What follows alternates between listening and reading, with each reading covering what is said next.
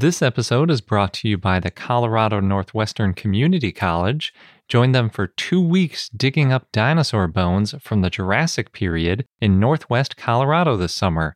For details, go to cncc.edu slash dinodig. BP added more than $70 billion to the U.S. economy in 2022. Investments like acquiring America's largest biogas producer, Archaea Energy, and starting up new infrastructure in the Gulf of Mexico. It's and, not or. See what doing both means for energy nationwide at bp.com slash investing in America.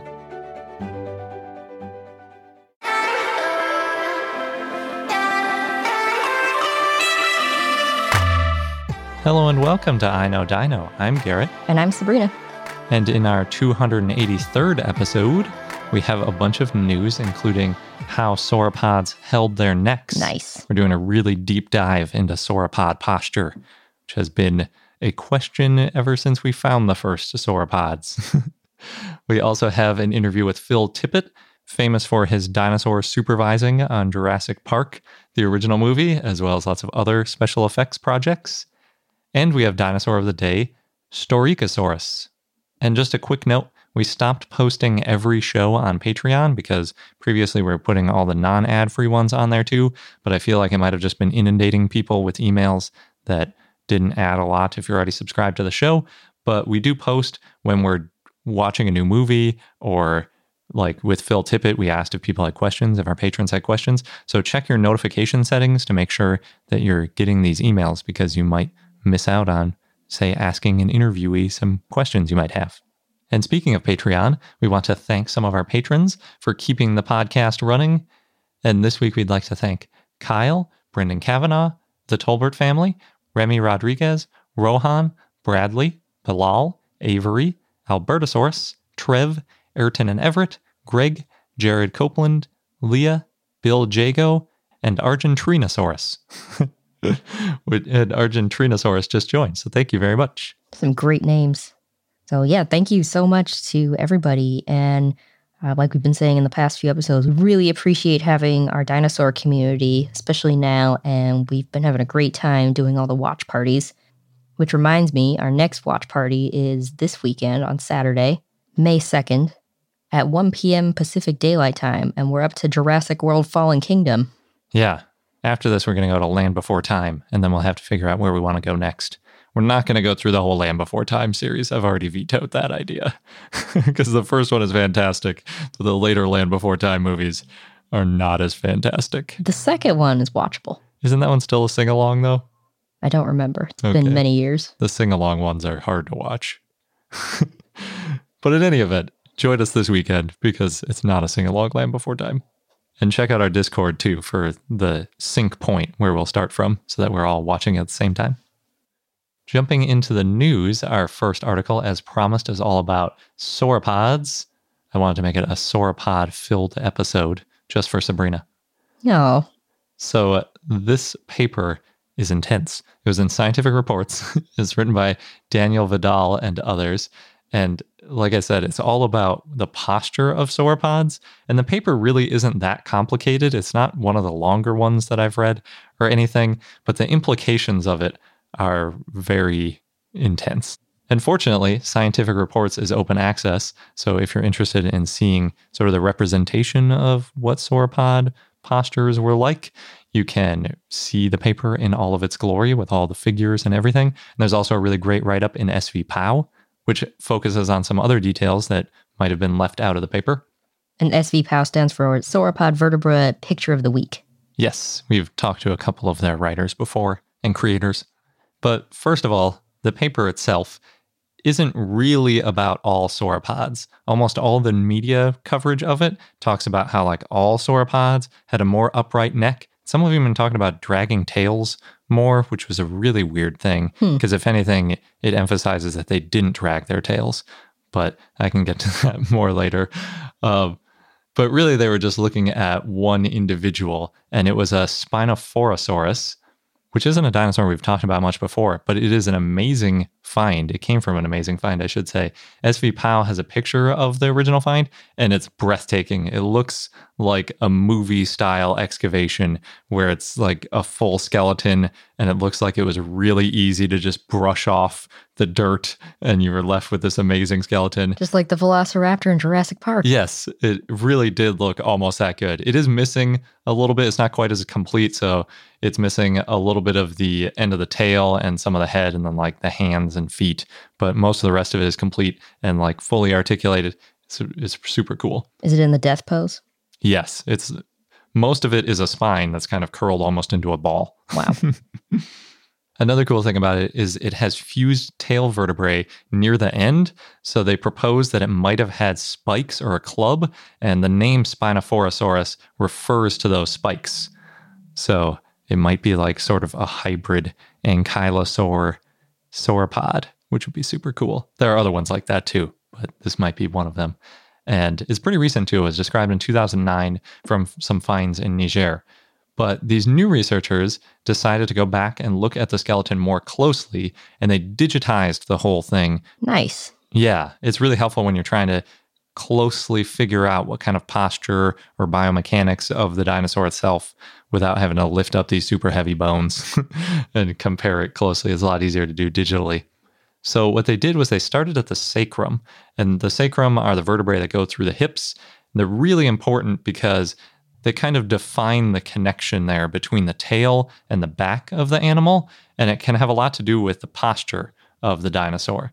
So, starting from the sacrum, they added each vertebra in front and behind it and tried to find the most likely neutral position of the whole back from the tip of the tail to the skull and see what sort of posture it might have had. And, you know, whether it had its neck raised up like a Brachiosaurus, or if it was down on the ground like a Sarmientosaurus. the Eeyore one? Yeah. Or I think Nigersaurus too is also like that, where we think it was a super low browser. Basically, it had its head on the ground all the time. So everything in between is possible too, obviously. And this is a reasonable way to figure out what kind of posture it might have had. But obviously, we're just talking about Spinophorosaurus because that's the only one that they actually modeled in the paper. They made some generalized statements later, but really it's about Spinophorosaurus. Spinophorosaurus has already been mounted in a museum, and the position it's in is a lot like Dippy's mount, I would say. So it's got that back that's parallel to the ground, and then the neck sort of goes out in front and then sort of curls up a little bit at the front. A pretty typical Diplodocus sort of stance, mostly horizontal, generally considered non controversial. But Spinophorosaurus is a little bit different because its sacrum is described as being like a keystone. And again, the sacrum are the vertebrae that go in between the hips. So they built out from the hips forward and backwards. And everything behind the sacrum, by definition, is basically the tail. And everything in front of it is the back. And then if you get farther forward, you get to the neck. But if you're just looking at the individual vertebrae, they don't look all that different because they're sort of just like interlocking pieces. So you just know a little bit based on the size, right? Because some would be bigger than others based Yeah. on where in the body they are. and the shape too, how big the neural arches and all that kind of stuff are, and how long they are, sort of front to back versus wide, can tell you a lot about where in the body they go. But the most important thing about the sacrum in Spinophorosaurus, and really in all sauropods that they're talking about, is that it's wedge shaped. So it's smushed in so that it's a little bit thinner on the top than it is on the bottom, sort of like it's bending its neck back and up towards the sky. And that's not a preservation issue. It could be. That is one potential problem. That's always a problem too, especially like in this case, we're looking at one individual. Mhm. So then preservation bias is always a big problem and things get really distorted.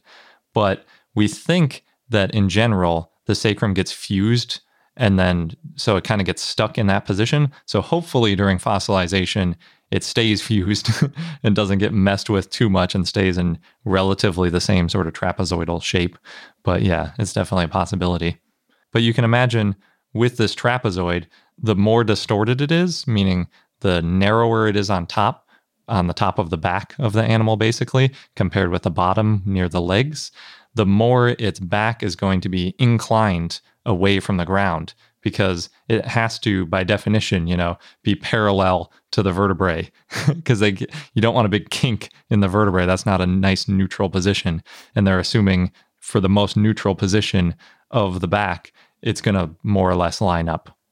Since the sacrum has this sort of trapezoidal shape, it also means that it's not just about the neck's angle, it's also about the tail's angle because it's you're measuring the comparison between the two basically.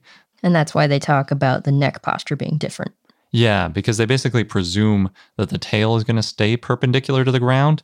And then if there's an angle in between the two and it's in the direction of going up, either the tail has to go up or the neck has to go up. And they're just presuming it's the neck that's going up with the sacrum. So more Giraffatitan like. Yes, more on that end of the spectrum than Diplodocus. But really, I keep misspeaking and saying neck posture, but it's really more of a torso posture because if you imagine your own hips and you're bent 20 degrees, which is about the angle that the sacrum has in it, it's not like your neck is bending, it's your whole back. To be fair, our necks are much shorter. Yes, they are, which makes it kind of a weird comparison. We're also you know, we stand vertically, whereas they stand with their back horizontal to the ground. So it's like, it's kind of weird. But as a effect of this, the neck is actually more in line with the back than it is on something like Dippy. So you know with Dippy how it, it basically has that flat back and then they show its neck sort of curving up near the head. This one doesn't do that because all that angle is achieved in the sacrum. So then the back is just sort of parallel going up and the neck just kind of continues that same trajectory. So it's a lot flatter. It doesn't really have much of a bend at its shoulder into its neck at all. It's kind of weird looking because usually there's more of a, like on Brachiosaurus, you see it twice. It's got it at the hips and then it's got it again at the shoulders. This one's a little bit more straight hmm. in the shoulder part. The authors try to expand this into all dinosaurs, or all eusauropods, I should say, by saying, quote, these characters support this early eusauropod as a more capable high browser than more basally branching sauropods, end quote. And that's really because Spinophorosaurus was around about 10 million years before all of the Morrison Formation eusauropods. It's in the middle Jurassic, so it's 10 million years before things like Apatosaurus, Brontosaurus, Camarasaurus, Diplodocus, and Brachiosaurus. And it appears to be a high browser. So maybe that was what some of the early eusauropods oh, were doing. That's why it affects so many sauropods. Yeah, exactly. And I should say, too, what eusauropods are. Eusauropods are basically every sauropod you think of. it doesn't include like Plateosaurus, and there's a couple other like subgroups from the early Jurassic. Well, let's be honest. Jurassic. How many people think of Plateosaurus as a sauropod? Yeah, it's like a pro sauropod, sauropodomorph thing. Yeah, but there there are some other long necked, long tailed sauropods that aren't eusauropods, but none of them are super famous. So within Eusauropoda, the authors note that every single one of them has over 10 degrees of sacrum wedging, if you want to call it that. So it, they all have this sort of angle between the tail and the neck, which, if the tail is perpendicular to the ground, would increase the back's angle. I should say back, not neck. But apparently, that's where a lot of people stopped reading. There are lots of reports that all sauropods now have this inclined neck posture. But the authors actually go on to say that it doesn't mean that all eusauropods had upright postures because low browsers just developed other adaptations to compensate for this 10 degree angle. So basically, throughout the rest of their back, it would just slowly angle back down. Hmm. So it's not a big kink like they have in the sacrum of over 10 degrees. It's just like a couple degrees per vertebra, but you could have that in a neutral position. and It could be comfortable. Like our back has some natural curvature to it and works fine. so they had a similar thing. And then by the time they get to the head, it's on the ground. Mm-hmm. So you can compensate for it. But it is one of those things where it's like, why do they all have this 10 degree sacrum wedge? It's probably because the common ancestor used that sacrum wedge in some way or another, and it might have been for high browsing. And then they all branched out, and then to fill the different ecological niches, they adapted. Yep. But they're all stuck. Even the ones that want to have their head on the ground have these hips that are trying to push their head upwards. But that's how evolution is, you know? Like mm-hmm. you can't go back and change the hips of your ancestor because it doesn't work with what you're doing now. You just, you're stuck with what you have. Interestingly, with Spinophorosaurus, it's not only in that sacrum that it has the angle, it also has another five degrees of upward angle in the back, and then further five more degrees in the neck. So, really, its tail is angled 30 degrees from the skull, not just 20 degrees. As a result, its hips are an estimated 2.15 meters or 7 feet above the ground, and its head is 5 meters or 16 feet above the ground. Hmm. And that's because, like you say, its neck and its back are so long that just a couple degrees of difference, it's a 30 degree angle, but it goes up twice as high because it's just so long.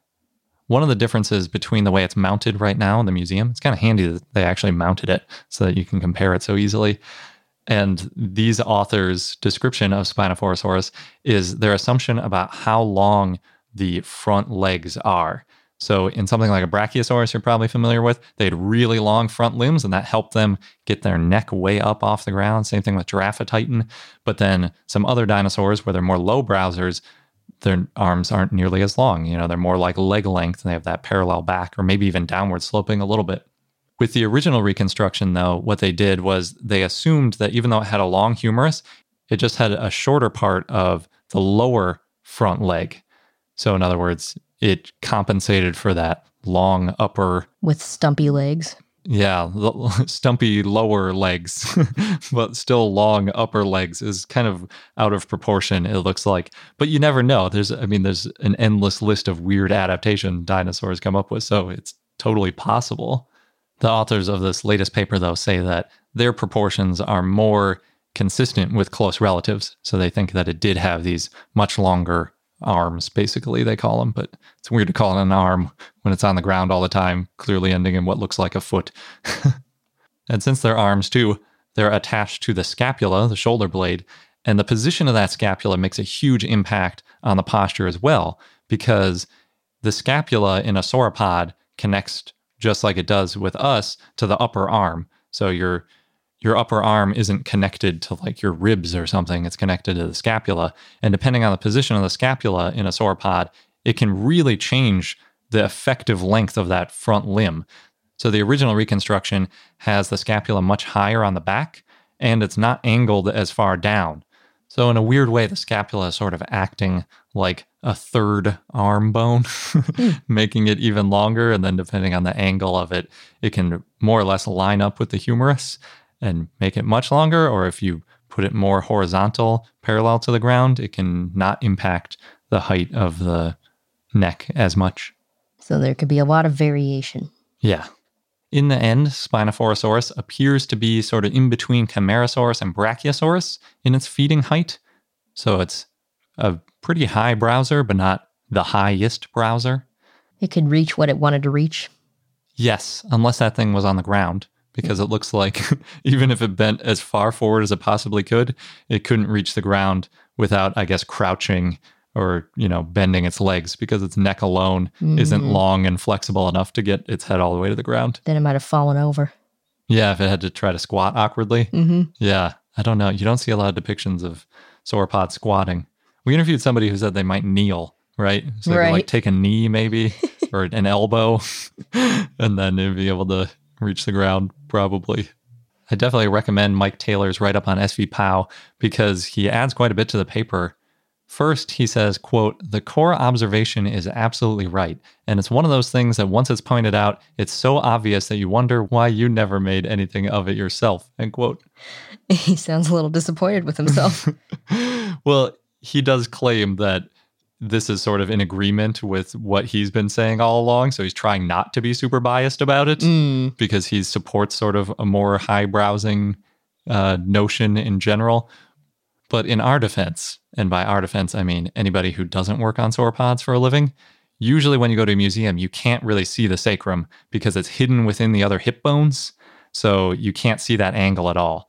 But if you're a paleontologist in the field, a lot of times the sacrum is separated from the other hip bones, and then you can see it.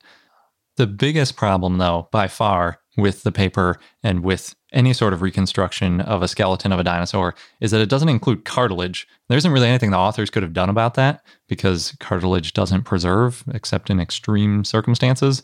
And I don't think there's any chance where we're ever going to find an entire sauropod with preserved cartilage in between all its vertebrae. That would be crazy. It'd be insane.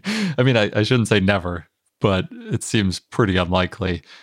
And cartilage can drastically change the orientation of vertebrae. So, what they did was they were just lining up bones.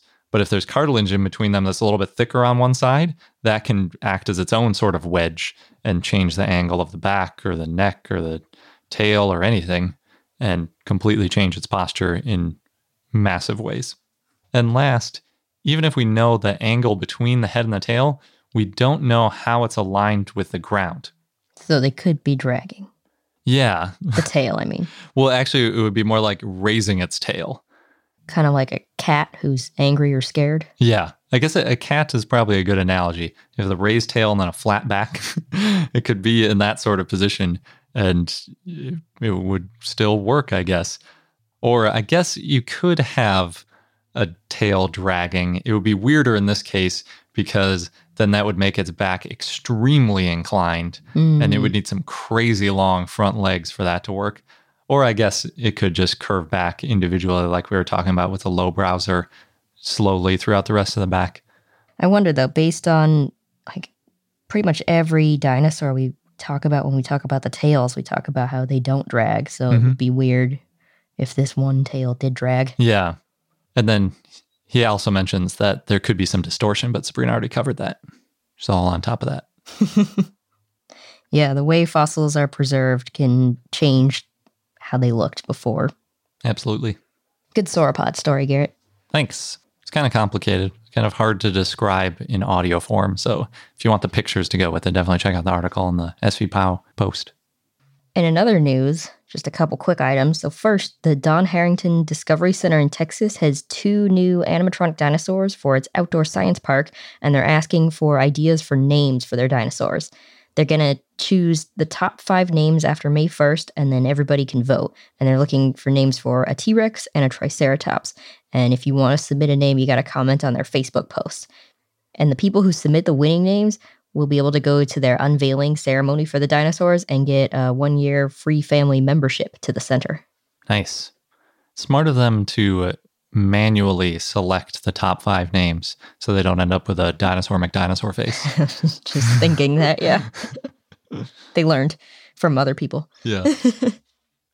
And then last, for those who play Resident Evil 3, there's a Dino Evil 3 mod that turns the zombies into dinosaurs.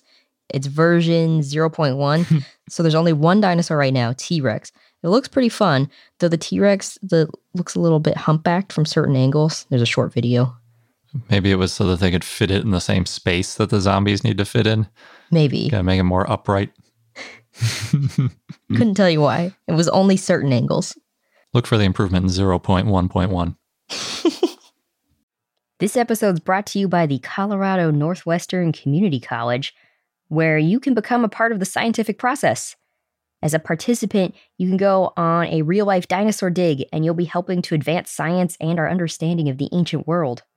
What's really cool is that the fossilized bones that are being excavated, they're public and they're going to be displayed and preserved for future generations to study and admire.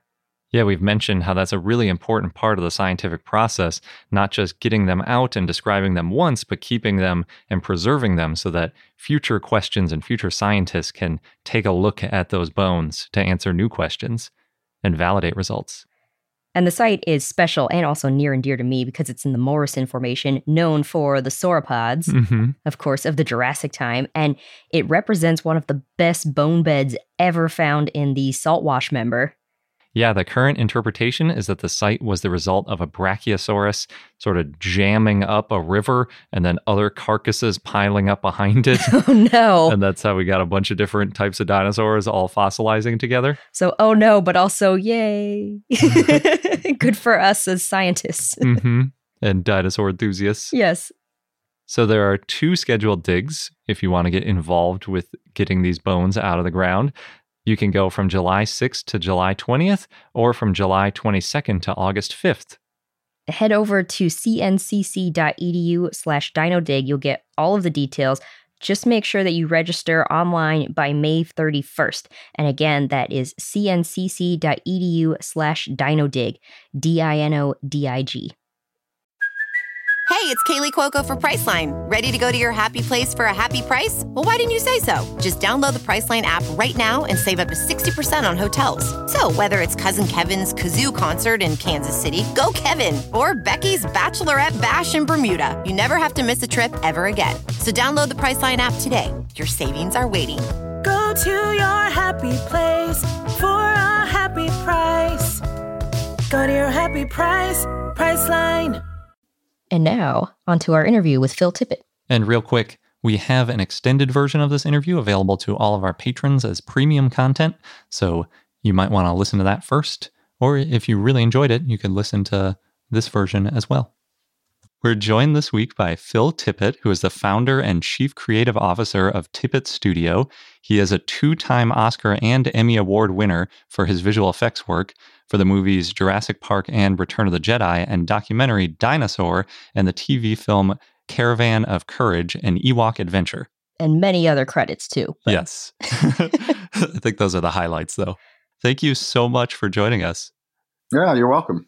So I kind of want to start with the listener question because we asked our listeners who all know who you are what they would want to ask you and I think a great great place to start is what first got you started in animating? Well, a whole bunch of things came first. In 1955 or six, I was around five years old and saw King Kong on television. And that really blew me away. And it um, began a interest in dinosaurs. And so I ate up everything I could find on dinosaurs. Nice. And that stayed with me for a number of years. I would, you know, uh, hang out with paleontologists and find out what the latest theories were, you know, later on. And then in 1957, eight, Ray Harryhausen's The Seventh Voyage of Sinbad was what really, really knocked me out and got things started. However, at that point in time, there were really no periodicals or anything that indicated, uh, you know, how that stuff was done. And to me, it was just magic. Mhm. I mean, I had a very rough idea. It wasn't until I uh, found a copy of Famous Monsters of Filmland, edited by Forrest J. Ackerman in the 60s, uh, who was a friend of Ray Harryhausen's. He would do little articles on, on Ray's work with pictures, but really didn't explain anything much more than the process was stop motion animation. And then I looked that up and, and kind of figured it out from there. Awesome. So it sounds like from the very beginning dinosaurs and animating were kind of linked together a little bit. dinosaurs were just dinosaurs. I was just, you know, fascinated by the the fact that there were these gigantic creatures on Earth, you know, without men, you know, so Mhm. long ago. It's impossible to imagine. So, so yeah. Yeah, we just rewatched Prehistoric Beast, which I think is the first is the first dinosaur thing I know of that you made. Was that your first dinosaur animation that got published? Yeah, yeah. That's I took a uh, after Return of the Jedi. I took a year off and made that film with the idea that I could sell it to um, schools at that time as kind of a inspirational dinosaur thing to get kids inspired about dinosaurs. Because I, you know, ran 16 millimeter projectors, uh, you know, at schools on rainy days and stuff like that. Mhm. But they said it was too scary. Oh. If it Oh, it scared one kid. You know, they they couldn't take it. But that led to a, a another dinosaur project called uh, Dinosaur. It was a, a CBS show with Christopher Reeve, and so we did a you know about fifteen or twenty minutes of dinosaur animation for that. mhm. Yeah, that one was great. I especially love the baby sauropod that you have in there. oh yeah. There's a cut someplace of, that we did. I think it might be on YouTube where we condensed all that stuff into like one contiguous thing, and uh, a couple of the guys at work did a score for it and everything, so it plays through without any narration or anything like that. There you go. Get those people out of the way. Yeah. I thought the the people side of the animation was really great though. Christopher Reeve did a really good job. You could tell he's super into dinosaurs. Oh too. yeah. Yeah. Well, plus all the paleontologists who were Yeah. interviewed. Seeing Phil Currie like 40 years ago. hmm And Jack Horner It's great. and Bob Bakker. Yeah. Well, what's what's really weird is you know when I started contacting uh, paleontologists um, that were about my age, they were inspired by King Kong. Mhm. Yeah. They went into science, and I went into movies, and then the paleontologists that I've met since that are younger uh, were inspired by Jurassic Park. Oh yeah. Yeah, that's, We, yeah, we hear that a lot. those are kind of the two waves, right? And then there wasn't a lot of dinosaur cinema in between the two, you know, until about the 80s. And there was a big gap where there weren't too many dinosaur paleontologists rising up the ranks in kind of that in between phase. Yeah. So thank you. so speaking of Jurassic Park, can you uh, tell us a little bit about like the experience of making the dinosaurs? Well, they weren't made. Well, yeah. digital. Well, Stan Winston uh, did all the 3D maquettes for those, and, and ILM scanned them. So that was all in their camp. My, I think my contribution to the movie was when uh, when Kathy Kennedy hired me. You know, um, Spielberg asked George if he had anybody to recommend to do the dinosaurs, and he said, "Phil's your guy." And so I, I, was a perfect match because I knew a lot about dinosaurs and I knew a lot about filmmaking and how how to stitch them together. And so they hired me, and I think I was most influential in the writing phase um, mm-hmm. with David Koepp and Steven, because in Crichton's book, uh, the first dinosaur you see is a brontosaurus, you know, and I told him, hey, you know, there's a much cooler looking dinosaur, a brachiosaur. and uh, then they had, Crichton had a duck-billed dinosaur, and uh, you know, and there was supposed to be a stampede, and I told him, man, it's just going to look like a bunch of ducks you know, waddling around. I mean, they had a bunch of running running uh, duck-bills in subsequent ones, but they didn't quite look right to me. So I, I suggested the Gallimimus uh, ostrich sled thing that could probably get up to 50 or 60 miles an hour. Mm-hmm. And then I'd find like little details. In Crichton's book, he would have the Tyrannosaurus pick up a car like the beast from 20,000 fathoms. And it was like, eh, he can't do that. You know, we got to be true to the, the, physics. Why don't we just have him uh, drag the thing away? And uh, this little details like that. And then on location, you know, when the lawyer was getting killed in the in the storyboards and the script, uh, it was pretty much motivated by the budget. You know, the Tyrannosaurus is just like a locomotive and just blasts the thing over and crushes the guy and I was we were there, and I just went to Steven. God, you know what? We've got to have a dinosaur eat a guy. yes. Yeah, we have to do that. And all the producers ran up, wringing their hands, going like, "That's not budgeted for." And I just, I said, "Listen, all you have to do is just tilt the camera up in one take. You don't have to use it, knowing full well that Steven was going to use it." so uh, that's how that got in. And then there was a, the, the Gallimimus scene, it just wasn't working somehow. What was on the page wasn't translating. And so Steven had spent the morning trying to figure out different ways and had the actors doing all kinds of different things. And just, he was just kind of stuck. And so I said, I have an idea. Why don't, when we see the Gallimimus in the distance running through, Dr. Grant says they're flocking, you know, mm. substantiating his theory. And uh, Joey Mazzello says, I, "This is the line I I fed Steven. I think we're going to get flocked." And I can't say that. And so he changed it to, "I think they're flocking this way." oh, that's great. yeah. So just a lot of little things like that. Yeah, that's fantastic. And I, I realized after rewatching Dinosaur that I really need to give you credit because we often say that Jurassic Park was the first movie that really showed dinosaurs moving quickly. But in Dinosaur, you had like a lot of quick moving, I think it was like a Gallimimus or a similar sort of uh, yeah. dinosaur. And it was running just like in Jurassic Park. So mm-hmm. you were really doing it almost a decade before Jurassic Park. Yeah, well, it was all there in the paleontological records. So, you know, that was, uh, yeah. And I guess the Gallimimus was all you're doing as well. yeah. Yeah, I suggested it. Yeah. It, it fit. You're credited especially with bridging this gap too between the stop motion and digital when it came to how to show these dinosaurs in Jurassic Park. Mm-hmm. And I guess uh, could you tell us a little bit about was it called the dinosaur input device and how you came up with that? Yeah, well, initially uh, it was all going to be done much more conventionally with stop motion, go motion, high speed miniatures, and that kind of stuff. And then there was a huge breakthrough at ILM with computer graphics, and Steven put down the edict that that's how it was going to be done. Mm. And there just weren't that many uh, actually, there weren't any computer graphics animators that had done that kind of stuff before. They were all, uh, all of them were from Canada because well, we weren't teaching anything like that in the States. Hmm. And all they, they had been educated in D- Disney's so called classic animation, squash and stretch and flying logos and that kind of stuff. But um, for these kind of movies, it's a totally different. You have yeah. to approach it from a completely different, you know, perspective because you're putting in.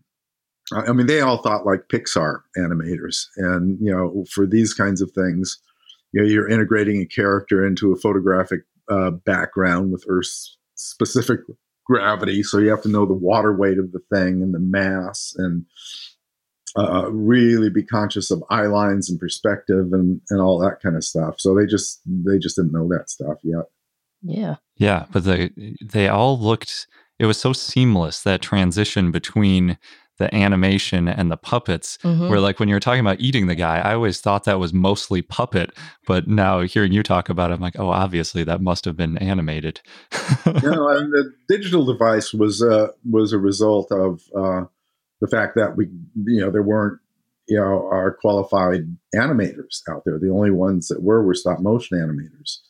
And so we went through this elaborate, you know, period where we built this really complicated device that, you know, a couple of my guys could uh, animate uh, conventionally. And then that fed into a computer, and then on the screen was at that time uh, wireframes. And so, oh wow, it was a, it was a pretty precipitous learning curve. Oh, interesting. So you more or less did it by stop motion, and that created the wireframe for the digital effect. Well, the wireframe was already there, but but yeah, we the motion was put in there by frame by frame, hand by hand animation. Oh wow!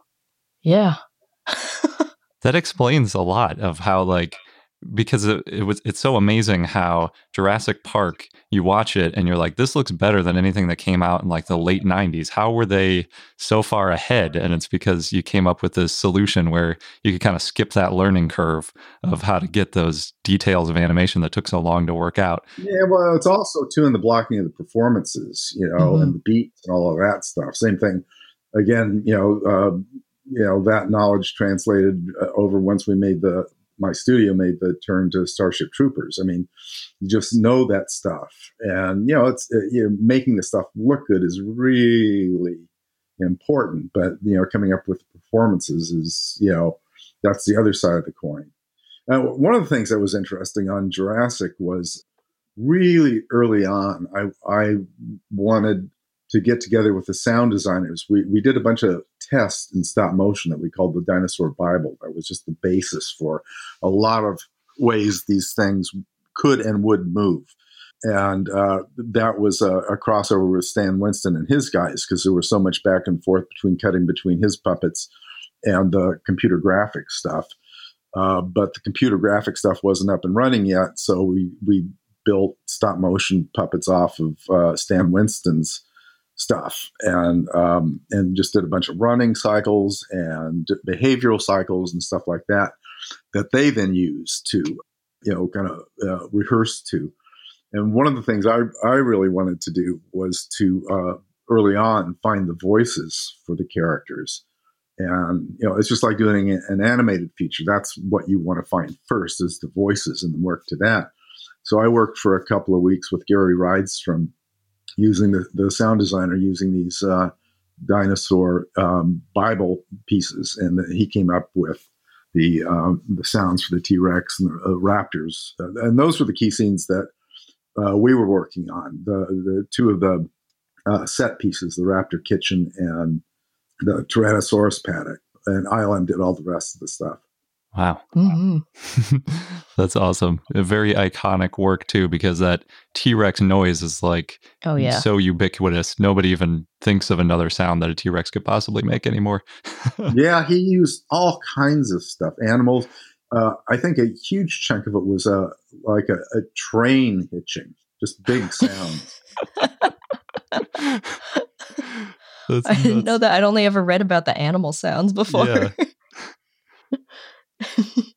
That's so cool. Were there any other really memorable moments to working on Jurassic Park?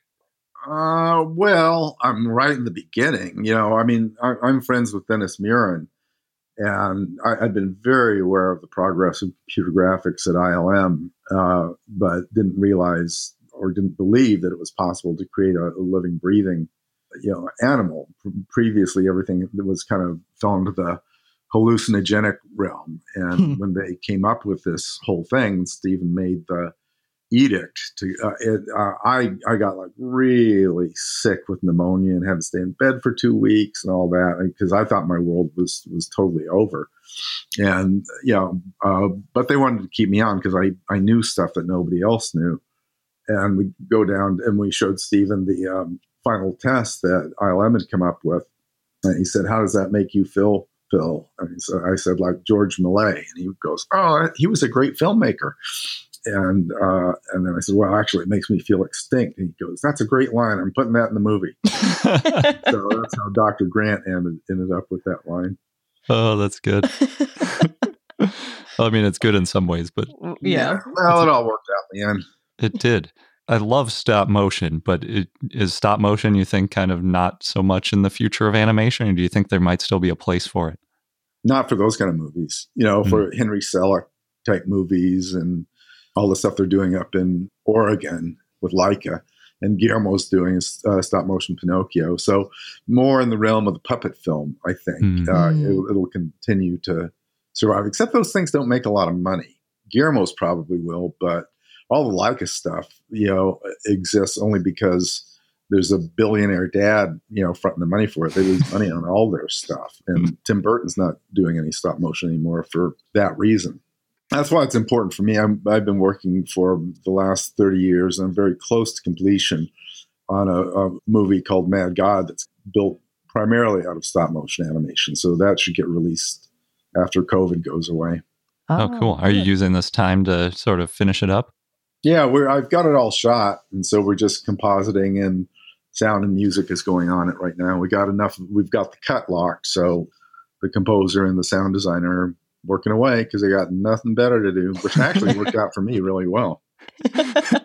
Good silver linings. Yeah. Yeah. Could you tell us anything about what that movie's going to be about? I can't explain it to myself. you know, it's um, it's the antithesis of anything uh, Hollywood would ever do. And for you know a good ten or twelve years, I came up with different kind of horror sci-fi ideas to do in Hollywood, and you know, nobody wanted to do any of them. And my buddy Ed Neumeier, who wrote Robocop and Starship Troopers, told me that's because all of your ideas are art damaged, meaning that they would be like art films, and art films never make any money. Hmm. So that finally sunk in. And so uh, I started working 30 years ago and shot shot some stuff. And then it kind of went you know the digital revolution hit and we had a couple of kids and there's no way you can make that kind of thing on your own. And then like uh, 10 or 12 years ago i was archiving it. Some of the guys in my studio uh, got really excited because they were of the generation that were all inspired by star wars and robocop and whatnot and that's what they wanted to do but that train left the station and they were now digital artists but this they they volunteered to reboot and start the thing up again. So all of a sudden, I got a lot of volunteers, and because uh, digital originally I shot you know the first six minutes on 35 millimeter film, but all the digital cameras and you know compositing all that made it feasible. Mm-hmm. So yeah, then we just spent the next 10 years. I primarily worked on it, coming up with um, you know scenarios and building stuff and planning things And the weekends I could get as much as, you know, 15 people coming in to help and do the heavy lifting. They'd be like students, you know, college students, high school students, fans, whatever that lived in the Bay Area. And uh, they would come in and do a lot of grunt work for me, in addition to the guys that were really skilled and talented that could help me set up and light and animate. So yeah, I, eventually we got it done. I'm I'm just kind of amazed, but it's um, it's very kind of philosophical and dreamy. And you know, there's no way I could have ever pitched it to anybody in in Hollywood that would have ever you know understood it at all. So I just had to do it myself. Do you mind if we have a couple listener questions? Sure. So one of them, which apologies ahead of time. Yes. We saw you made a response video to this already, but somebody asked how you feel about the memes about the you had one job for being called the dinosaur supervisor on Jurassic Park. Uh, somebody had to explain it to me. I, I did not understand that joke at all. um, you know, I guess people had nothing better to do to amuse themselves. Than, I think it's because it's one of the first names that rolls on the credits and it says dinosaur supervisor, and you've just seen like the dinosaurs escape and go everywhere, and you're like, wait a second. Uh, it could be. It could be. Yeah, they I like your misinterpreted that though. I'm, I was on their side. I wanted to kill mankind. there you go. That's the answer. Yeah. You were supervising the revolt. I was supervising the dinosaurs. Kill them all. oh, that's perfect. Where online, like, is there any way we can go so that we make sure we don't miss new stuff that you make? Well, this Mad God project, the first three chapters, I crowdfunded with Kickstarter. So it's out there. I think if you go to the Tippett Studio link, you can find out how to find it. I, I would highly recommend getting the DVD or the Blu-ray of it because it was it was meant for the big screen, you know. And uh, you know, if you look at it on, I think there are other links where you can watch it on on your laptop, but it's just that's not the way to look at it. Cool. Yeah, we we definitely buy Blu-rays of all the stuff we like. Mhm. Does Tippett Studio have any social media channels or anything? Yeah, I'm doing an Instagram thing Oh, cool. now that I have plenty of time. I I post stuff nearly every day, you know, and we're closing. And we started about a month ago or so, and we're closing in on five thousand hits. So Awesome. nice. We'll make that 5001 as soon as we get off the call. Well, there's plenty of stuff, little anecdotes and stories and stuff like that that I haven't haven't told before that you know all of a sudden remember. Yeah. awesome. Well, thank you so much for joining us. We really appreciate you taking the time to talk to us. Yeah, you're welcome. Thank you so much, Phil, for taking the time to chat with us. We loved it. And I know that our listeners really appreciate it as well. And thank you also to our listeners who gave us some questions to ask.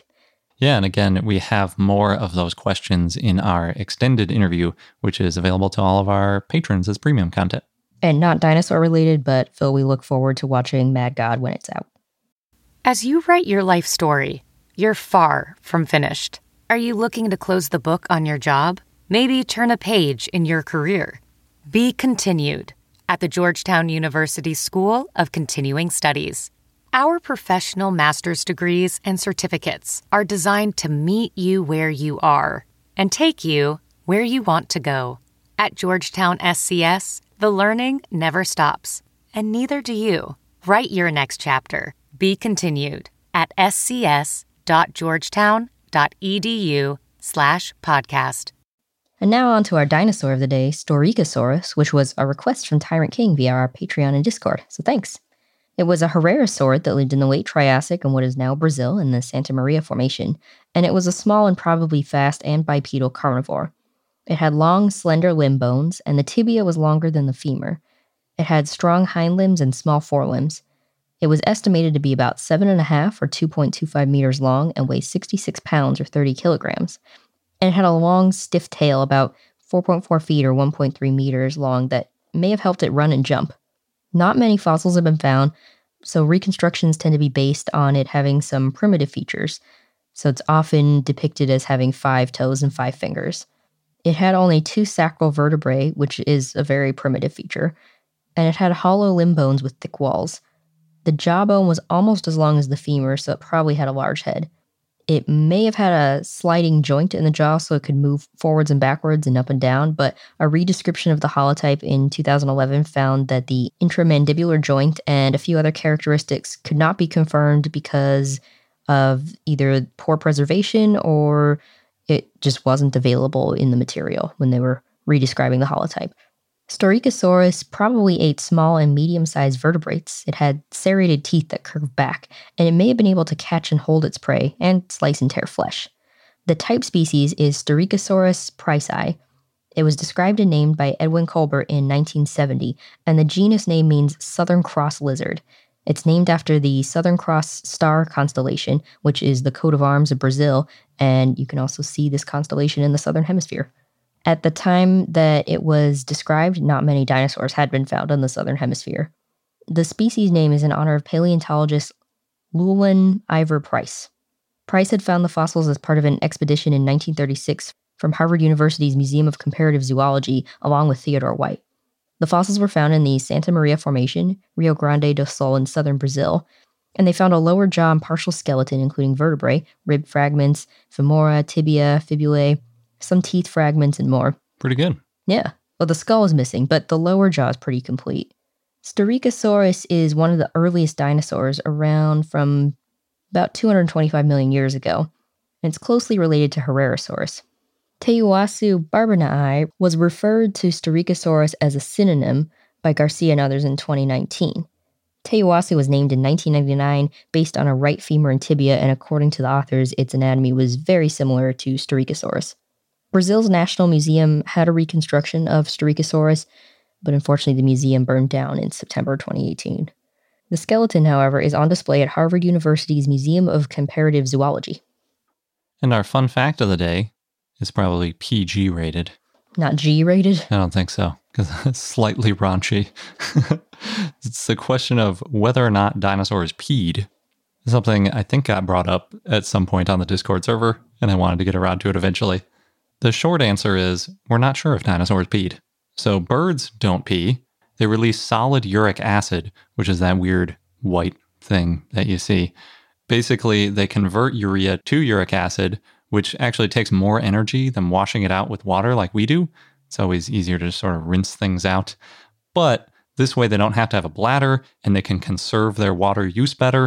And it possibly also makes them lighter weight. So, obviously, for birds, it's a better solution. Desert tortoises also conserve water in a similar way. They emit basically uric acid, but I think they still have bladders. So, it's kind of an in between hybrid solution. But since tortoises and birds have a common ancestor, that is shared with non avian dinosaurs. And they're pretty close relatives in terms of what was going on in the Mesozoic. it's definitely possible that dinosaurs didn't pee. But then again, there are other modern animals that can pee. So we're not really sure. And since neither pee nor bladders fossilize, it's super hard to tell. Just poop and vomit. Yep. but maybe we'll get really lucky and find a piece of amber with some uric acid in it or a bladder in it or something. I guess, I mean, that weird white stuff birds make might fossilize. And maybe we could do a chemical analysis on coprolite and see what kind of urea content it has in it. But as far as I could find, we're still not really sure at all. It seems like most scientists aren't super interested in this question. Probably because coprolite has all sorts of amazing stuff in it where you can learn about the diet and all that kind of stuff. But I think pee doesn't have the same sort of uses. And on that PG note, that wraps up this episode of Know Dino. Thanks for listening. Don't forget to subscribe so you don't miss out on any new episodes. And please join our community. Watch dinosaur movies with us. You can do that through our page, patreon.com slash I Know Dino. Thanks again, and until next time.